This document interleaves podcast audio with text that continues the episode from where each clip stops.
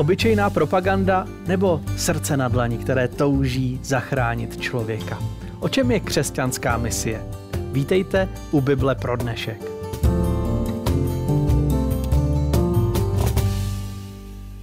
Nová série znamená nové téma, nového hosta. Zde ve studiu se společně budeme bavit o tom, k čemu jsme jako křesťané povolání Bohem a jak toto povolání můžeme konkrétně, prakticky ve svých životech rozvíjet. Tematicky se přitom držíme materiálu průvodce studiem Bible, který si i naši diváci, pokud by chtěli, mohou stáhnout na www.sobotníškola.cz v PDF souboru. Dnes je se mnou ve studiu host, který se s některými autory této původem zahraniční publikace osobně zná. V první části této série nás tématem božího povolání k misii provede Petr Činčala, docent na teologickém semináři Andrews University v Michiganu, zároveň vedoucí programu pro doktorandy na katedře misiologie. A Petře, my jsme moc rádi, že si přijal naše eh, pozvání, přiletěl si z Ameriky a několik měsíců se tady společně budeme moc bavit. Děkuji za pozvání, eh, rád jsem ho přijal a jsem s vámi rád. Já na začátek využiju toho, že na univerzitě vedeš budoucí doktory misiologie. A já si vzpomínám, když jsem na fakultě, já studoval misiologii tady v Praze, četl jsem, eh, že vlastně ten pojem misie je těžce definovatelný, že ho není možné definovat, protože v tu chvíli omezíme to, co misie je. Ale na druhou stranu eh, musím říct, že pokud je teda misie všechno bez definice, tak platí, že misie není nic. A proto mě znamená, eh, zajímá, jak se na věc díváš ty? Co je podle tebe misie? A nejenom možná v tom, eh, v tom pojmosloví, ale ve tvém životě. Jak ses dostal k pojmu misie? Dobrá, takže jdeš hned, eh, kladeš osobní otázku, ano. tak eh, já ti na to odpovím.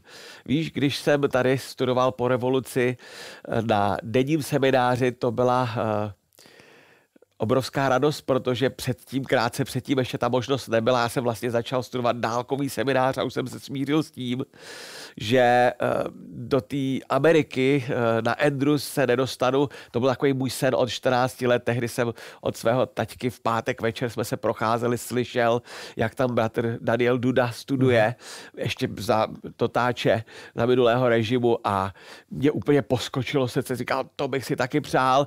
Pak přišlo období, kdy už jsem se toho vzdal a najednou přišla revoluce, studujeme denní seminář, bylo to něco hezkého a tam jsme dostali patřičné vzdělání, zejména hebrejština a staré, starozákonní výuka byla taková silná pro mě formou uh-huh. bratra Jiřího eh, Beneše i Jiřího Moskaly. A představ si, když pak najednou se dveře otevřely a eh, po dokončení toho semináře se mohl jet s manželkou na Andrusovou univerzitu studovat teologii a tam jsem si uvědomoval, že misie je něco mnohem širšího než teologická zvěst. A, a řekl bych, že misie je eh, mnohem širší a je to jakýkoliv způsob, který umožňuje lidem dotknout se Pána Boha, seznámit se s Pánem Bohem, slyšet o něm, prožít ho, zažít ho. Eh, je to způsob, jak Bůh projevuje svoji přítomnost zde na této zemi. A ještě mě k tomu napadá, doptám se, velmi často eh, je to slovíčko ve spojitosti spojováno s evangelizací. Jestli bys nám ve stručnosti vysvětlil, jaký je rozdíl mezi misí mezi evangelizací. Ano, když jsem vyučoval tady na našem semináři, tak jsem eh, začínal právě vysvětlením rozdílu uh-huh. mezi misí a evangelizací. Evangelizace je ta specifičtější misie, kdy se věnuju zvěsti evangelia a misie je ta širší. Musím ale říct, že v poslední době už ten rozdíl nevnímám tak kontrastní, protože evangelizace naplňující potřeby je také širší a je to, řekl bych, velmi podobné jako misie, ale misie obecně se chápe v tom širším pojmu práce s lidmi, kdežto evangelizace už je ta specifičtější činnost učednictví a získávání lidí pro uh, Pána Boha. A kdybys nám teda vysvětlil, odkud ten pojem misie pochází, jaké jsou jeho kořeny? Myslíš jako odborně, odborný ano. přístup? No Pavle, ty, co máš teď čerstvě za sebou školu, tak jsem myslel, že to uvedeš než v úvodu a ty eh, to chceš ode mě dobrá. tak tedy misie z latinského slova missio, poslat, být poslán. Slovo misie, tak jak ho známe dnes, bylo použito poprvé na konci 16. století, kdy jezuité, členové tovaristva Ježíšova, vyslali své členy a posly do zahraničí. Misie v angličtině mission, podobné, podobný výraz je akt vyslání, tedy označující seslání Ducha Svatého na svět. Váží se k tomu také slova jako poslání, posel a poselství.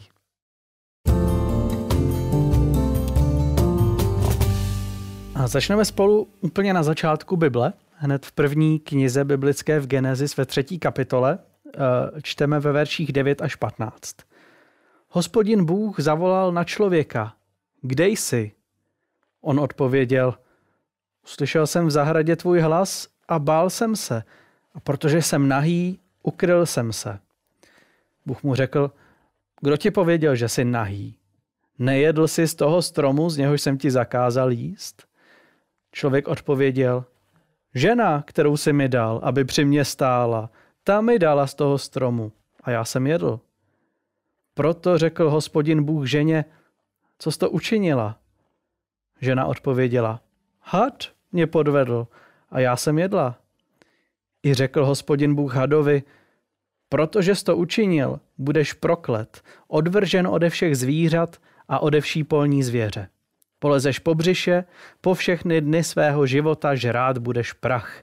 Mezi tebe a ženu položím nepřátelství, i mezi símě tvé a símě její. Ono ti rozdrtí hlavu a ty jemu rozdrtíš patu. Tenhle velmi dobře známý biblický příběh popisuje to, jak eh, svobodné rozhodnutí Adama a Evy vydat se odlišným směrem zamíchalo už na začátku kartami a že na začátek už od počátku musí přijít na řadu to, co označujeme jako plán spasení. Plán záchrany z té brindy, kterou natropili. A, a to, že Bůh teďka přichází do té situace, by mohlo znít ve stylu, no, pokazili jste to, teď musíte udělat tohle, tohle, tohle, abyste to napravili. Ale ono to tak není. Ta iniciativa vychází od Boha. Bůh je ten první, který vychází a začne volat na lidi, kde jste? Bůh vychází a volá poměrně hezky. Já bych si u rodiče představil, že bude volat něco ve stylu, proč jsi to udělal? To jsem si mohl myslet, stejně seš k ničemu, ale místo toho jenom jemný kde jsi. Co nám už tenhle první krok boží misie k člověku vlastně odhaluje o tom, jaký Bůh je. Děkuji, to je eh, dobrá myšlenka a když říká, že eh, na začátku, tak bych rád eh, nás přizval na ten opravdu ještě uh-huh. začátek, kdy Pán Bůh tvoří tu zemi naší a tam vnímám, že uh, se opakuje myšlenka, že Bůh viděl, že to, co Vik udělal, bylo dobré každý den. A my někdy samozřejmě se k stvoření pro nás je stvoření člověka. Nevnímáme už těch šest předchozích dnů, ale Pán Bůh tady vytváří v těch prvních třech dnech prostředí a pak to prostředí vybavuje, jakoby eh, opravdu si na tom dál záležet ta vůně, ty barvy, ta, eh, ta radost, to nadšení dělá něco důležitého, na čemu záleží něco velkolepého, výjimečného a pak tvoří do toho člověka, protože eh, člověk, eh, to je ta bytost, na kterou se těšil, kterou si vysnil v uvozovkách, s kterou chtěl eh, potom trávit čas. A v tom kontextu je také dobré připomenout, že ten akt stvoření nevrcholil stvořením člověka, ale stvořením soboty. A vidím tam velice jednoduchou záležitost, že to byl ten čas, Mhm. který pán Bůh věnoval tomu, že bude s lidmi. On se na ně těšil a chtěl, aby ten jeden den, ten první den toho společného času tráveného se opakoval na věky a byl připomínkou toho, kdy to začalo. Bůh opravdu miluje člověka neuvěřitelným způsobem. Možná bych si dodal i takovou myšlenku, že to vlastně uspíšilo ten vznik zla, protože Lucifer, který byl, měl, byl středem pozornosti, jakým byl tou nejkrásnější bytostí. A až tehdy, když začal, eh, začala ta boží rada, která se týkala vzniku našeho světa, do které Lucifer nebyl přizván, tak eh, se v něm ozvalo takové to jeho ego a e, začal pochybovat o Bohu, tak to jenom chci říct, abych ilustroval, že opravdu od samého začátku toho, co víme z Bible a z, ze spisů, že Bohu opravdu na lidech záleželo, že to byl hmm. pro ně velký projekt. A v tom kontextu pak zní to kdesi. A to slovo kdesi eh, vnímám opravdu jako, když bych to přirovnal k eh, mamince, která eh, má krásně vybavený pokojíček pro dítě svoje a to dítě si tam hraje a najednou se tam přijde na to dítě podívat a to dítě tam není a tak ona volá Pájo, kde jsi? Hmm. Ježíš a Pán Bůh uh, byl stále ještě eh, rozzářen, roz, jeho, jeho tvář byla rozjasněna, jak o tom čteme v tom požehnání v numery páté, v šesté kapitole. Jeho tvář byla rozjasněna a přichází tam, aby člověku dal ten pokoj, mhm. obrátil k němu svou tvář a ten člověk tam prostě není, protože nestojí o pokoj, utíká ze společenství s Bohem a boží zář a nadšení je mu nepříjemná. Takže boží kdesi tedy hovoří o aktivním a milujícím Bohu, který nenechává člověka na pospas jeho začínající vzpouře. Hovoří o Bohu, který hledá člověka, podobně jako by to dělala milující maminka, uh-huh. která najednou zjistila, že její dítě už si nehraje v krásně vybaveném pokojíčku a volá na něj, dej si. Uh-huh. A řekni mi prosím tě, jak se proměňuje naše vnímání misie, jestliže víme, že vlastně vychází od Boha, který jako první vychází a říká, kde jsi. No, to je přece velký posun, než eh, když bereme misi, jakože je to na nás eh, jařmo nějaké, které je dané na nás a my mm. musíme teda teď se starat a misijně pracovat a teď už jsme vyčerpaný, nevíme, jak to dělat a nemáme jako to nadšení, už vyprchá, protože ty výsledky nejsou také, jaké si představujeme, tak bych jenom chtěl eh, teď to zjednodušit a říct, že misie je pozvání podílet se na tom, co dělá Pán Bůh Představuju si to, jako když se ztratí dítě někde na vesnici, kde uh, maminka samozřejmě je zničená z toho a uh, zavolá a přijedou hasiči, začnou tam organizovat, uh, běhnou se lidi, protože vědí, že to je prostě, vě, dítě se ztratilo a, a uh, chtějí pomoct, takže se vytvoří konvoj a teď jdou společně metr po metru, hledají dítě, občas se, pozve, občas se ozve maminčino volání, kde jsi, Maruško, kde jsi? Si a e, lidi jí podporují tu maminku, protože moc dobře vědí, co pro ní Maruška znamená a nechtějí v tom nechat samotnou a přejí si moc, aby se to dítě našlo.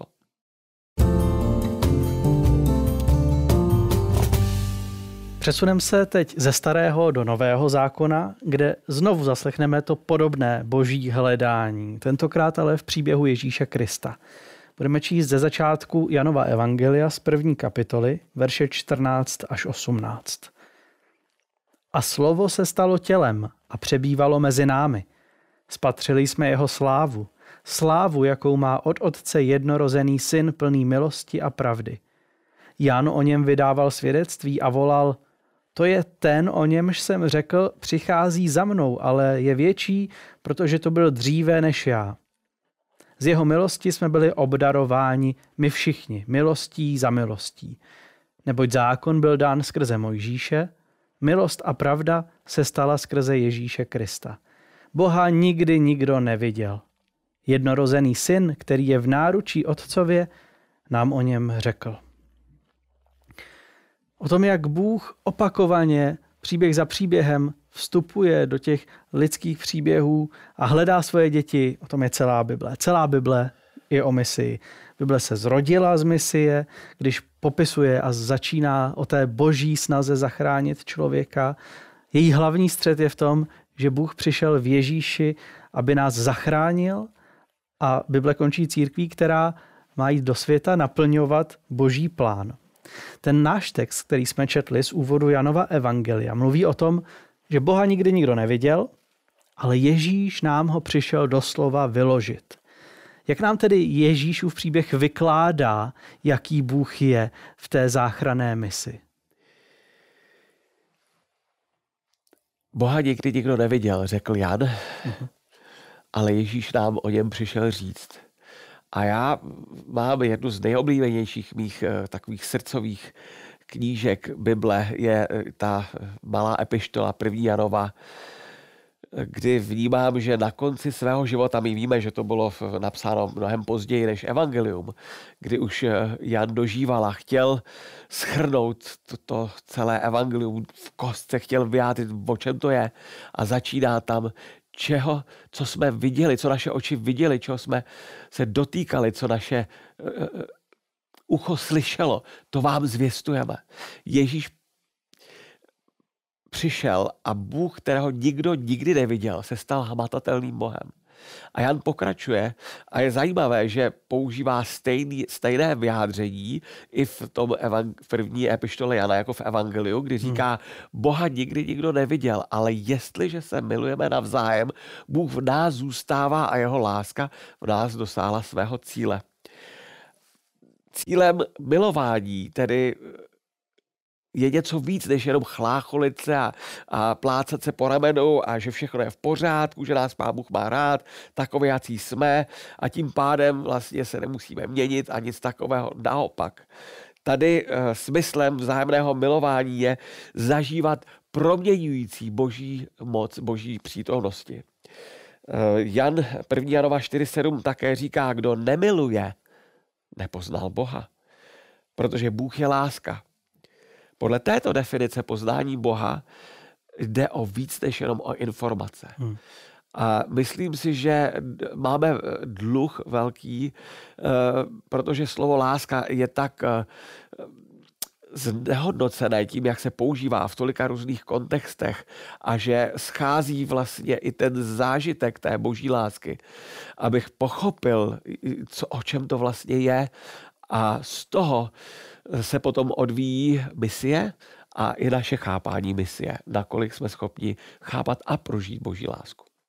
Bůh teda posílá svého syna Ježíše na svět, aby, aby tady provedl záchranou misi. A mě zajímá, jestli ten vztah Boha Otce a Ježíše nás může inspirovat k tomu, jak do té mise vstupujeme my. Protože vím, že ty se hodně zaobíral uh, tou boží trojicí a vztahu mezi Bohem Otcem, Synem, duchem a, a jak se tohle může promítat do našeho praktického křesťanského života. Dokonce si o tom vydal svoji poslední knihu, která se jmenuje v překladu Reflexe nad trojjediným Bohem v životě zdravého církevního společenství a pokud by eh, někoho zaujala a chtěl by i její český překlad, protože si ji napsal v angličtině, tak v komentářích je spousta eh, příležitostí, jak to dát najevo a třeba eh, se překlad časem objeví. Ale eh, Petře, jak tedy vztah Boha Otce, který posílá syna, můžeme reflektovat v našem misijním poslání a zapojení? Pavle, to je hluboká myšlenka, k tomu se ještě vrátíme. Teď bych eh, v těch dalších eh, sezedích, teď bych jenom chtěl říct, že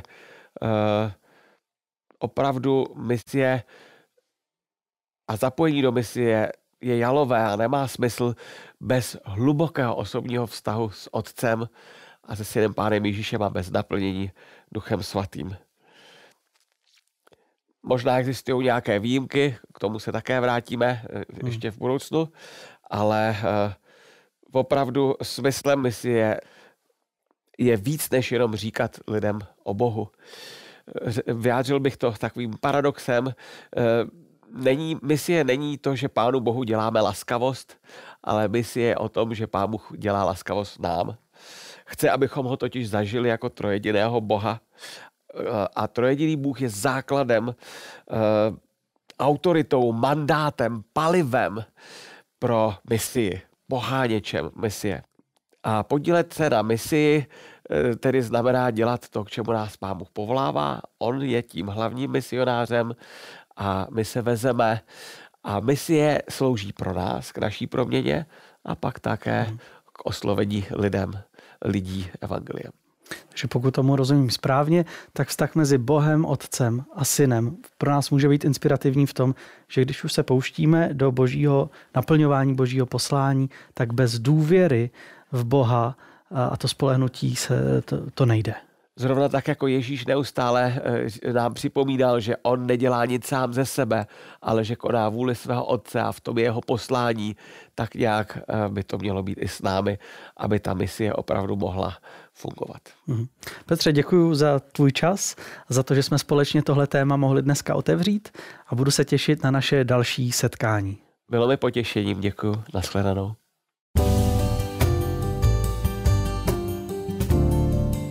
Dnes jsme společně v nové sérii Bible pro dnešek otevřeli téma božího poslání, misie.